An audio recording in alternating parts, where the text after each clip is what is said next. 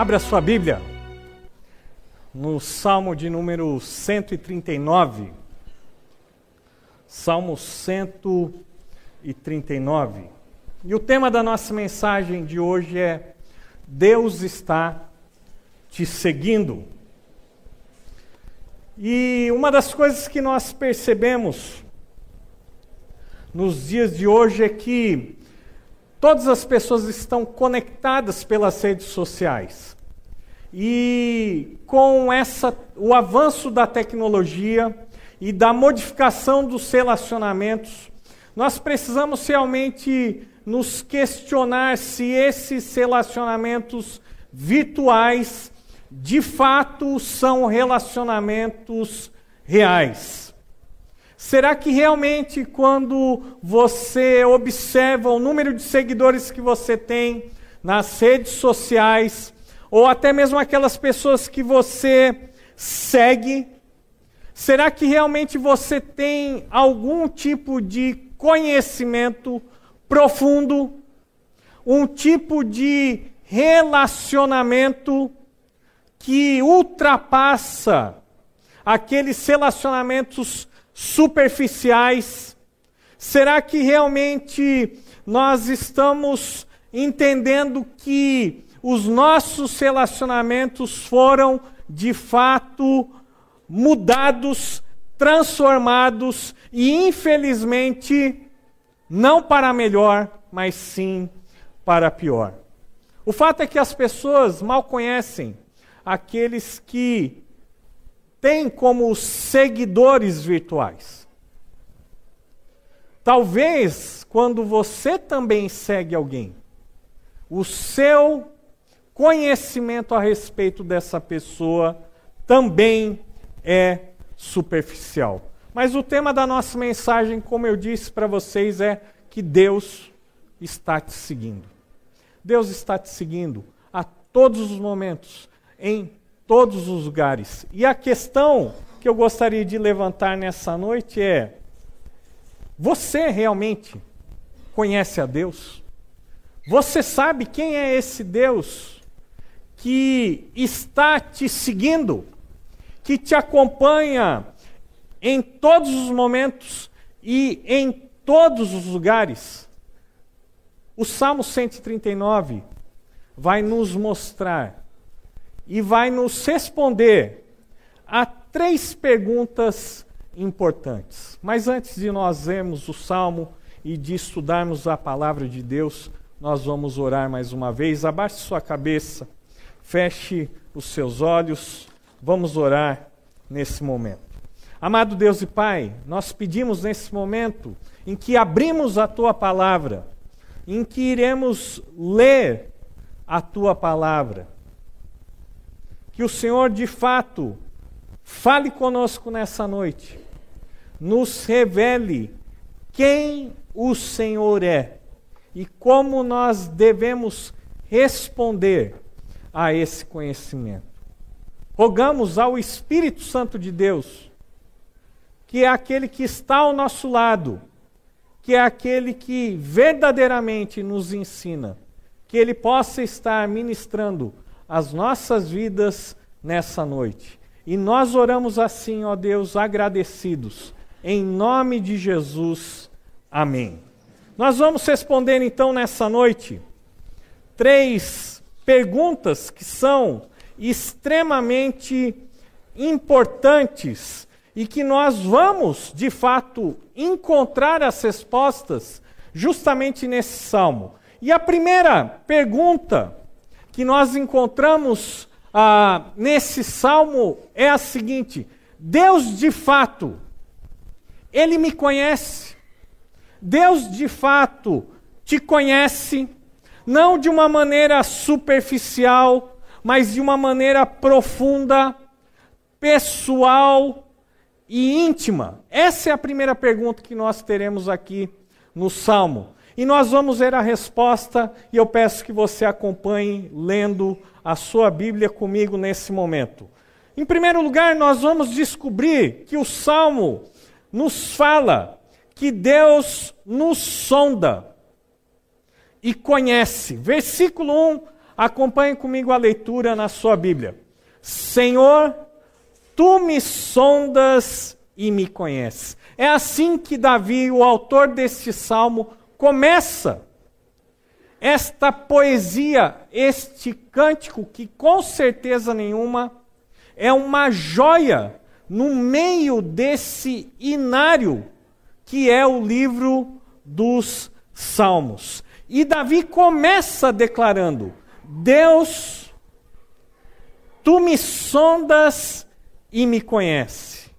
A palavra sondar aqui, o verbo sondar, ele traz a ideia de alguém que está explorando com grande empenho, cuidado e profundidade.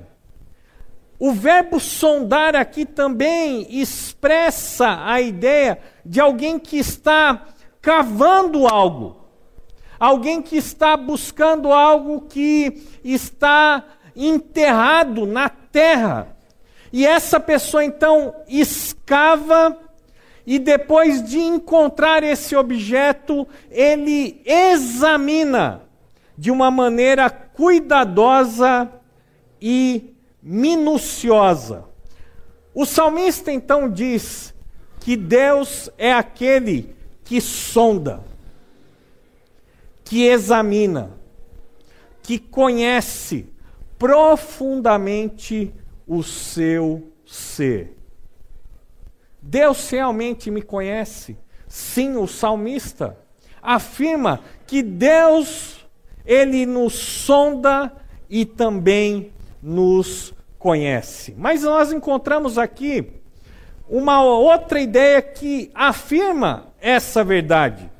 Versículo 2 nós vemos que Deus não apenas nos sonda e nos conhece, como também Deus conhece tudo o que nós fazemos e pensamos. Deus nos conhece profundamente.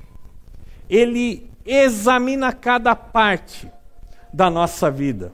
Mas Deus também, ele não apenas nos conhece profundamente, como ele também conhece tudo aquilo que nós fazemos e também tudo aquilo que nós pensamos. Versículo 2, nós vemos assim: Sabes quando me sento e quando me levanto.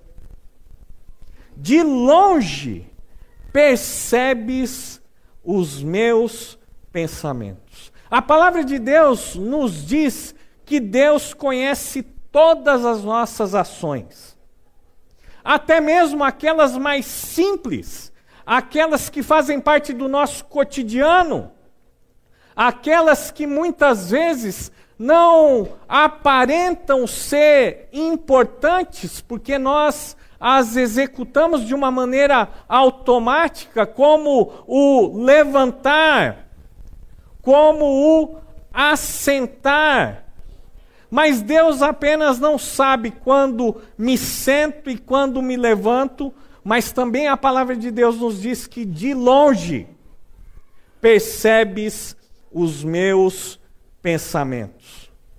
Deus conhece tudo aquilo que nós pensamos, tudo aquilo que passa pelas nossas mentes, tudo aquilo que controla os nossos pensamentos.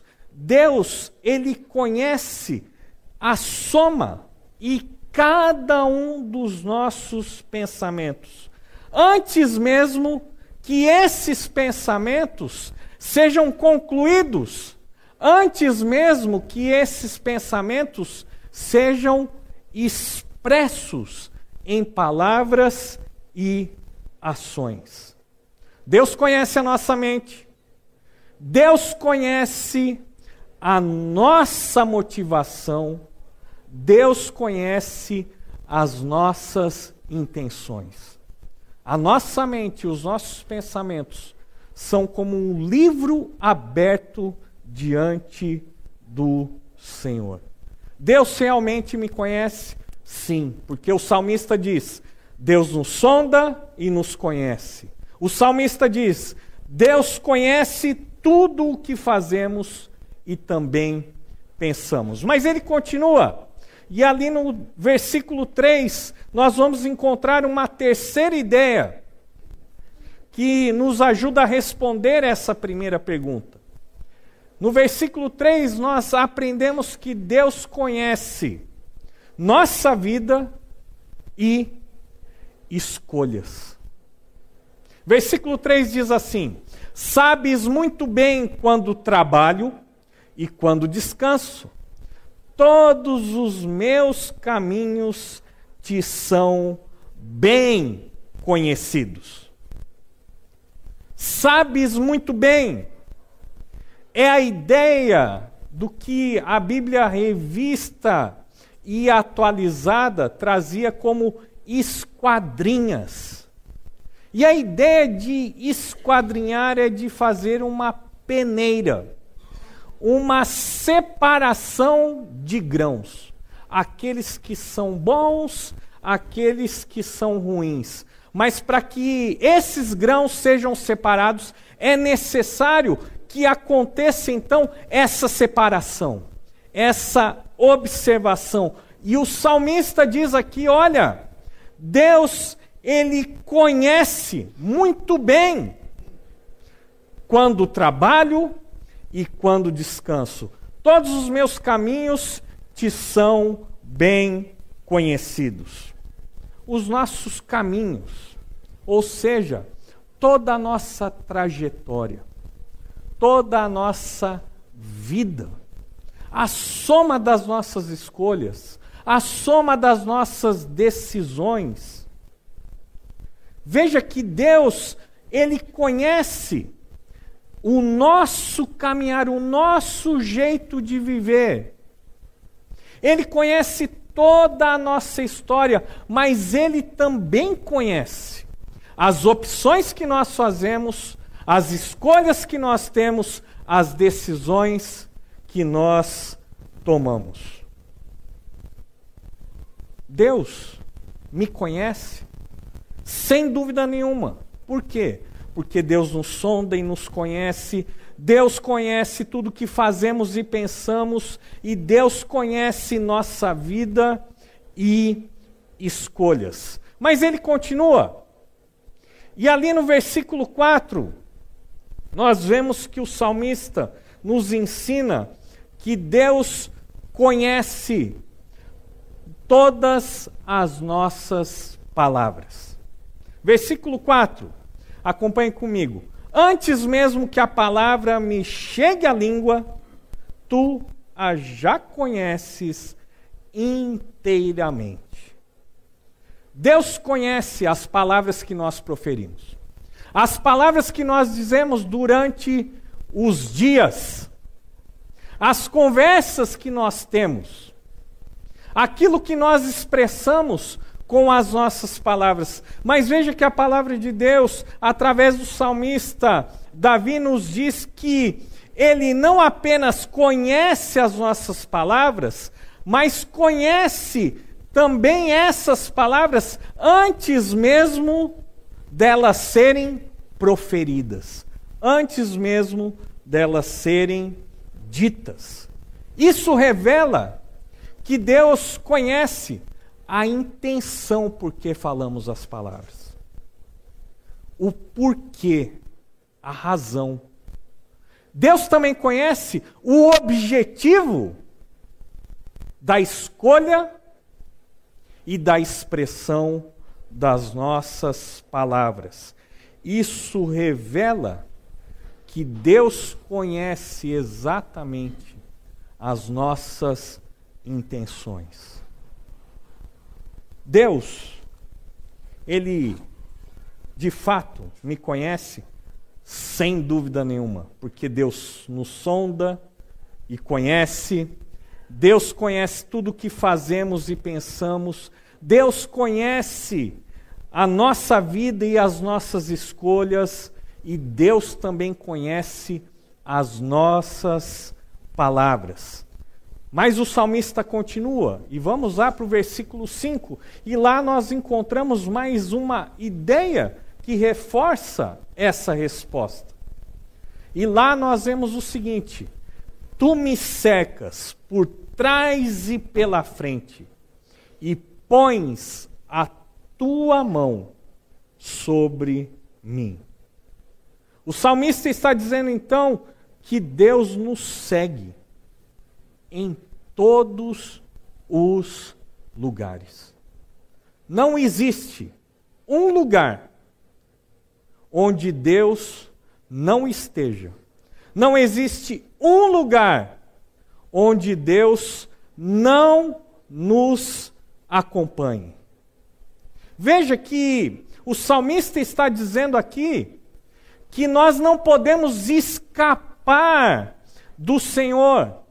Se voltarmos para trás, ali Ele está. Se seguirmos adiante, ali também o Senhor está. E mais, ele declara que a mão do Senhor está sobre a sua vida. E é interessante porque essa ideia de que Deus nos cerca são baseadas ah, em outras duas ideias. A primeira ideia é a ideia de alguém que quer proteger algo muito valioso. Então, se você está com um objeto muito valioso, você vai agarrar esse objeto. Você não vai permitir que ele fique à mostra. Você não vai permitir que esse objeto se encontre ah, numa situação vulnerável, onde outras pessoas poderiam então tocar e até mesmo roubar esse objeto. Então, quando o salmista declara: Tu me secas, ele está falando do cuidado, da proteção de Deus para com as nossas vidas. Mas também existe uma outra ideia com esse verbo. E essa ideia, com certeza, também está presente no texto. E a ideia de uma cidade que é sitiada, cercada por uma, um exército, uma outra nação, e então essa nação, ao cercar com seus exércitos essa cidade, traz uma emboscada leva aqueles moradores a uma situação onde eles não têm saída, onde eles não têm para onde fugir. Então, quando Davi diz: Tu me secas por trás e pela frente, e pões a tua mão sobre mim, ele está afirmando que nós não podemos escapar da presença do Senhor. Ele está ao nosso redor. Ele está à nossa espreita. Ele está nos protegendo. Pões a tua mão sobre mim. Veja então que essa primeira pergunta que nós levantamos e que o Salmo pretende ah, nos responder é: Deus, será que Ele realmente me conhece? Pessoalmente, pelo meu nome, Ele sabe quem eu sou, Ele sabe onde eu moro, as coisas que eu penso, as coisas que me interessam, as minhas lutas, as minhas dificuldades, as minhas tentações, os meus pecados. Sim, Deus nos conhece. E lá no versículo 6, então, nós vamos encontrar essa resposta. Deus de fato nos conhece, sem dúvida nenhuma. Deus conhece tudo a nosso respeito. Ele conhece tudo a nosso respeito. Versículo 6. Tal conhecimento, o conhecimento a respeito de Deus, o conhecimento que nos diz que Deus ele é onisciente, ele é onipresente, Esse conhecimento é maravilhoso demais e está além do meu alcance. É tão elevado que não posso atingir. Diante então da certeza de que Deus conhece todas as coisas e de que Ele de fato me conhece e que nós somos incapazes de conhecê-lo inteiramente, nós devemos responder a Deus de tal forma que ficamos maravilhados com quem Deus é. João capítulo 17, versículo 3 nos diz assim: E a vida eterna é essa, que te conheçam a ti, por único Deus verdadeiro, e a Jesus Cristo, a quem enviaste. O que é a vida eterna? O que será a vida eterna? Que não começa depois da morte, mas que começa no momento em que nós entramos em relacionamento com Deus, em que estamos em aliança com o Senhor, em que Jesus de fato é reconhecido como nosso único e verdadeiro Salvador e Senhor.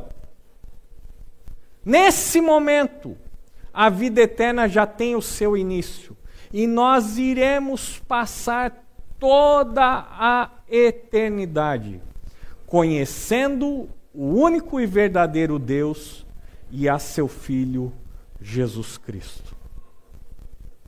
Deus te conhece sem dúvida nenhuma. Ele sonda a sua vida, ele te conhece, ele sabe tudo o que você faz, ele sabe tudo o que você pensa, ele conhece toda a tua vida, as suas decisões, ele conhece as palavras que você diz e ele também te segue em todos os lugares. Essa foi a primeira pergunta que o salmo levanta e que nós encontramos a resposta. Mas existe aqui uma segunda pergunta. E essa segunda pergunta nos diz o seguinte: Deus, ele está próximo? Será que Deus está próximo de você? Ou será que Deus está distante? Vamos continuar aqui, vamos procurar as respostas na palavra de Deus. Em primeiro lugar, lá no versículo 7, nós encontramos a seguinte resposta: Nós não podemos fugir do Senhor.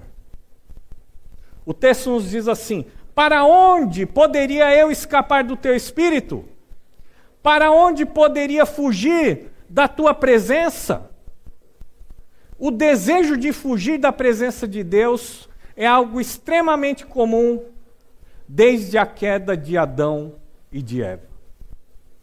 Quando o Senhor veio à procura do homem e da mulher, a palavra de Deus nos diz que eles simplesmente tentaram se esconder do Senhor. E Deus procura, mesmo sabendo onde Adão e Eva estavam. E ele pergunta, e ele diz: Onde você está, Adão?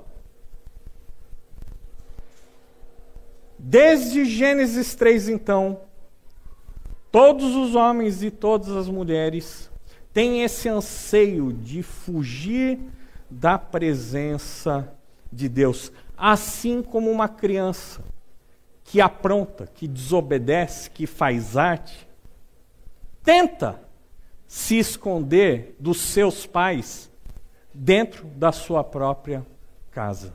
Mas o salmista aqui nos diz: Para onde poderia eu escapar do teu espírito? Para onde poderia fugir da tua presença? E a resposta é: nenhum lugar.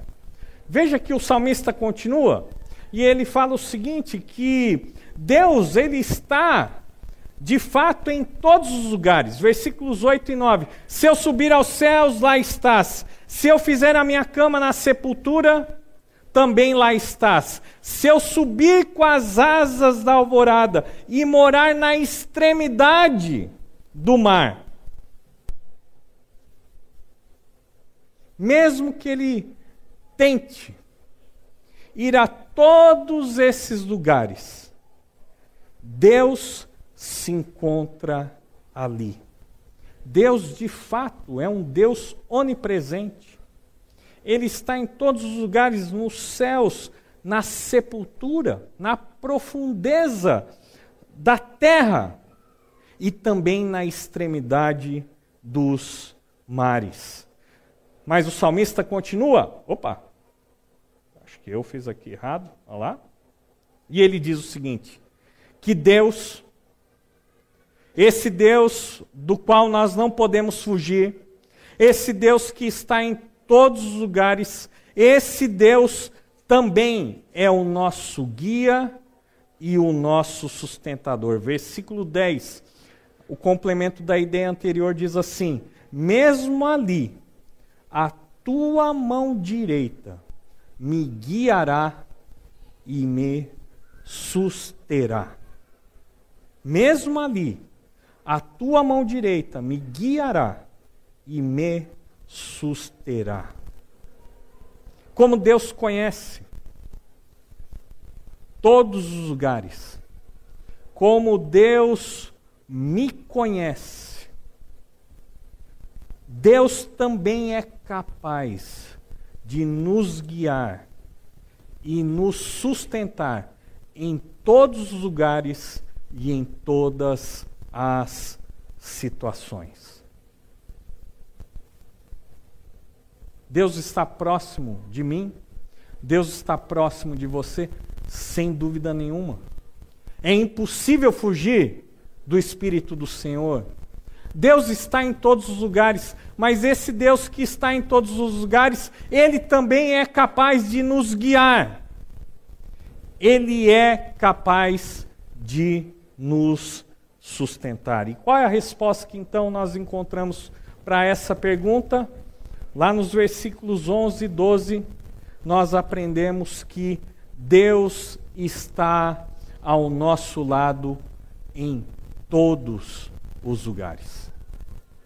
A palavra de Deus diz assim, versículos 11 e 12: Mesmo que eu dissesse que as trevas me encobrirão e que a luz se tornará noite ao meu redor, verei que nem as trevas são escuras para ti. A noite brilhará como o dia, pois para ti as trevas são luz. Nada está escondido aos olhos do Senhor, até mesmo as trevas, onde nós temos dificuldades de enxergar, a palavra de Deus diz que para Deus as trevas são como a luz. Então nós não temos lugar onde nós podemos nos esconder, nos ausentar, fugir da presença do Senhor, porque Deus está próximo e nos acompanha em todos os lugares. A última pergunta do salmo que nós encontramos aqui, e eu peço que você preste bastante atenção, é a seguinte: Deus de fato, ele é poderoso? Deus me conhece? Deus está perto de mim? Ele está próximo ou ele está longe? Deus de fato ele é poderoso? E a palavra de Deus aqui no Salmo vai nos revelar a resposta a essa pergunta. Versículos de 13 a 16. A primeira parte do versículo 16 nós vemos assim: Tu criaste o íntimo do meu ser e me teceste no ventre de minha mãe. Eu te louvo, porque me fizeste de modo especial e admirável. Tuas obras são maravilhosas, disso tenho plena certeza. Meus ossos não estavam escondidos de ti, quando em secreto fui formado e entretecido, como nas profundezas da terra. Os teus olhos viram o meu embrião Deus é poderoso sem dúvida nenhuma. Deus nos criou de uma forma maravilhosa. E se você realmente tem alguma dúvida a respeito se Deus existe, ou se Ele é ou não o Deus Todo-Poderoso, olhe para a sua própria vida. a maneira como você foi formado, a maneira como você se desenvolveu de um embrião para um bebê. É impossível que nós, de fato, acreditemos que tudo isso é obra do acaso. Acreditar na teoria do Big Bang é o mesmo que acreditar que é possível uma bomba ser lançada no ferro velho e depois da explosão, um carro, como fruto disso, fosse totalmente montado diante dos nossos olhos. Isso é improvável. Se nós queremos saber se realmente Deus é poderoso ou não, veja a maneira como ele nos formou. Veja como é o funcionamento do corpo do ser humano. Tu criaste o íntimo do meu ser, me teceste.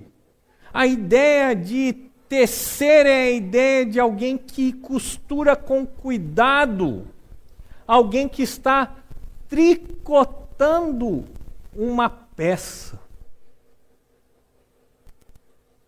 Veja que Deus nos conhece desde o ventre da nossa mãe, que aqui no texto é comparado com as profundezas da terra, ou seja, onde nenhuma pessoa é capaz de ver absolutamente nada, onde ainda nós temos pouquíssimo conhecimento, mas Deus que conhece todas as coisas, o Deus Todo-Poderoso, Ele nos forma de uma maneira maravilhosa dentro do ventre da nossa mãe. Veja que durante essa semana houve uma grande discussão a respeito do aborto. Mais uma vez esse tema.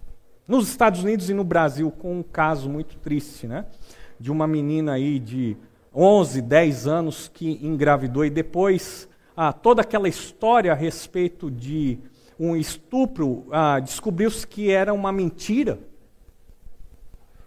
E então a primeira juíza impediu o aborto daquela criança, mas depois a justiça e a mídia, fazendo tanta pressão, conseguiu reverter aquela situação.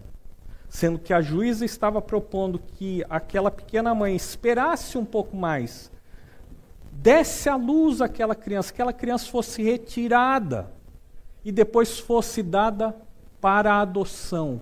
Mas não, a opção foi pela morte daquela criança.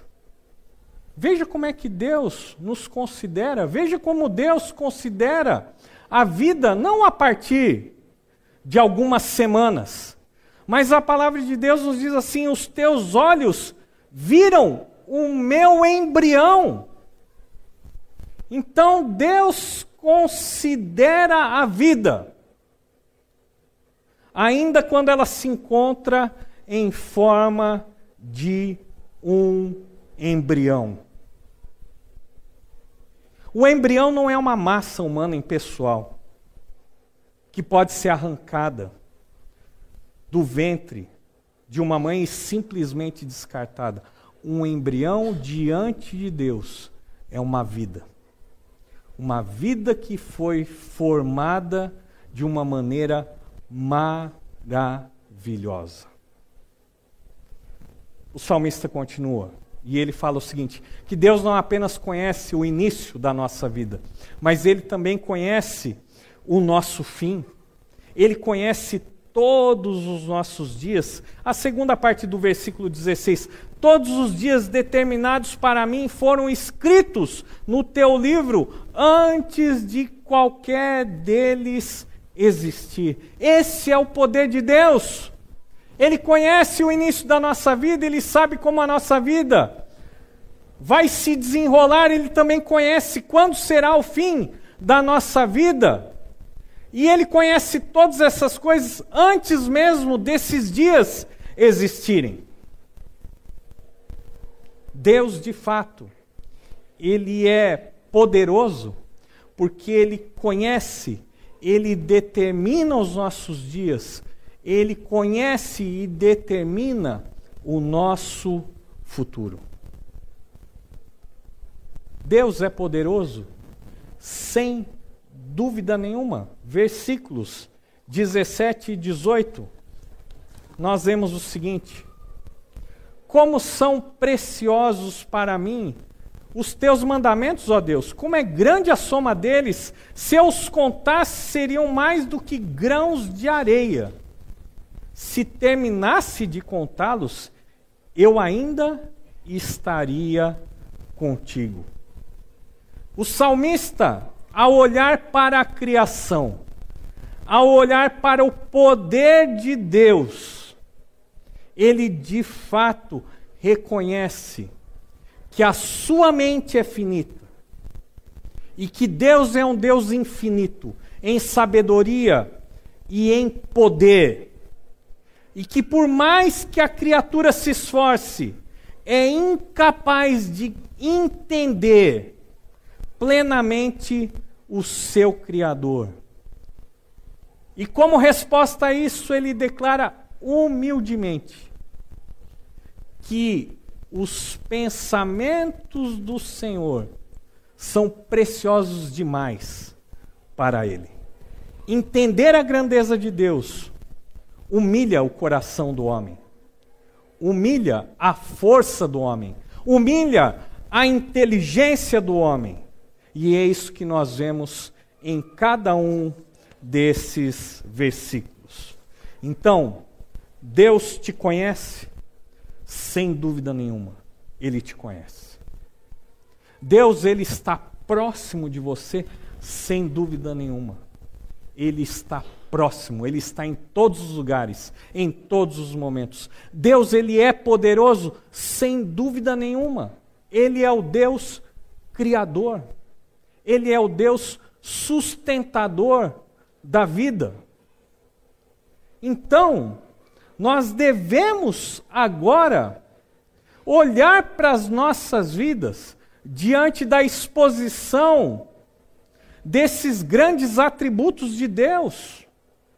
Nós devemos então responder àquilo que nós conhecemos a respeito de Deus revelado em Sua palavra. E nós podemos e devemos responder da seguinte forma: uma vez que Deus está nos seguindo, nós devemos seguir o Senhor de volta. E como nós devemos fazer isso? Existem duas maneiras e eu vou terminar, porque o meu tempo está bem curto hoje. Primeiro, nós devemos seguir ao Senhor demonstrando um amor zeloso. E aqui você vai ficar chocado, porque o salmo muda de tom. Veja o que a palavra de Deus diz. Quem dera matasses os ímpios, ó Deus. Afastem-se de mim, os assassinos, porque falam de ti com maldade, em vão rebelam-se contra ti. Acaso não odeio os que te odeiam, Senhor, e não detesto os que se revoltam contra ti? Tenho por eles ódio implacável, considero-os inimigos meus. Opa, calma aí, calma aí. Isso está escrito na Bíblia? Como assim? Ah, Deus, por que o Senhor não mata todos os ímpios? Que, que o Senhor não afasta de mim todos os assassinos? Eles só falam mal do Senhor, se rebelam. Ah, eu odeio os que te odeiam, Senhor eu, ah, de fato, tenho um ódio implacável. Eu os considero como inimigos. Esse texto de Salmos, ah, ele pode ser considerado como uma passagem imprecatória, onde uma pessoa pede, ora, para que Deus manifeste a sua ira contra os ímpios. E alguém pode chegar à seguinte conclusão: puxa, mas isso não parece ser muito bíblico. Afinal de contas, o Senhor Jesus não nos ordenou que nós amássemos os nossos inimigos? Então, será que existe uma contradição entre aquilo que Davi está dizendo e aquilo que o Senhor Jesus nos ensinou? De forma alguma. A primeira coisa que nós precisamos nos lembrar que os salmos e porções imprecatórias ah, do livro de Salmos são, acima de tudo, orações. Orações de pessoas sinceras. Pessoas que falam com Deus aquilo que elas estão sentindo. Pessoas que, de fato, revelam o que está no seu coração diante de Deus. Veja que essa porção expressa o sentimento de Davi em relação aos ímpios, aqueles que se rebelam, aqueles que falam com maldade do Senhor, aqueles que ah, odeiam a Deus. O salmista aqui está abrindo o seu coração, mas acima de tudo, ele está revelando não um ódio humano, mas um ódio que seria justo, porque não fere a sua pessoa, mas fere a pessoa e a honra do Senhor. Existe uma grande diferença entre orar, revelando o ódio para uma pessoa, e orar, revelando o seu amor e zelo pelo nome do Senhor. Você já orou assim, dizendo que você odeia o pecado? Que você, de fato, odeia aqueles que zombam, que desprezam e que se levantam contra a pessoa e a santidade de Deus? Essa é a oração de Davi. Simples, sincera. Mas veja que ele ora a Deus. E ele deixa esses sentimentos diante do Senhor. Ele não sai brigando, ele não sai se vingando das outras pessoas, mas ele deixa esse sentimento diante do Senhor, no altar do Senhor. Então nós devemos, em primeiro lugar, responder ao conhecimento de Deus com um amor zeloso. E em segundo lugar, e eu vou terminar aqui, é com uma submissão total. Versículos 23 e 24. Olha como ele termina esse salmo. Sonda-me, ó Deus, e conhece o meu coração prova-me e conhece as minhas inquietações, todas as inquietações, até mesmo aquelas que dizem respeito a uma indignação contra o pecado, contra o mundo caído, contra os ímpios e pecadores. Vê se em minha conduta há algo que te ofende e dirige-me pelo caminho eterno. Prova-me. É a ideia aqui de um metal que é colocado no fogo, onde o fogo revela a pureza ou a impureza daquele metal, onde as impurezas são retiradas. Fogo esse que refina o metal e que deixa então com que esse metal seja um metal valioso, porque tem um alto grau de pureza. Sonda, meu Deus, e conhece meu coração. Prova-me, conhece as minhas inquietações, vê se em minha conduta há algo que te ofende. Ofende e me dirige pelo caminho eterno. Como nós vamos responder a Deus? Primeiro, com um amor zeloso. Segundo, com uma vida de submissão total. Abaixe sua cabeça, feche seus olhos. Obrigado, Deus, pela tua palavra. Obrigado, porque o Senhor nos segue, nos acompanha em todos os momentos da nossa vida. E é no nome de Jesus que nós agradecemos. Amém.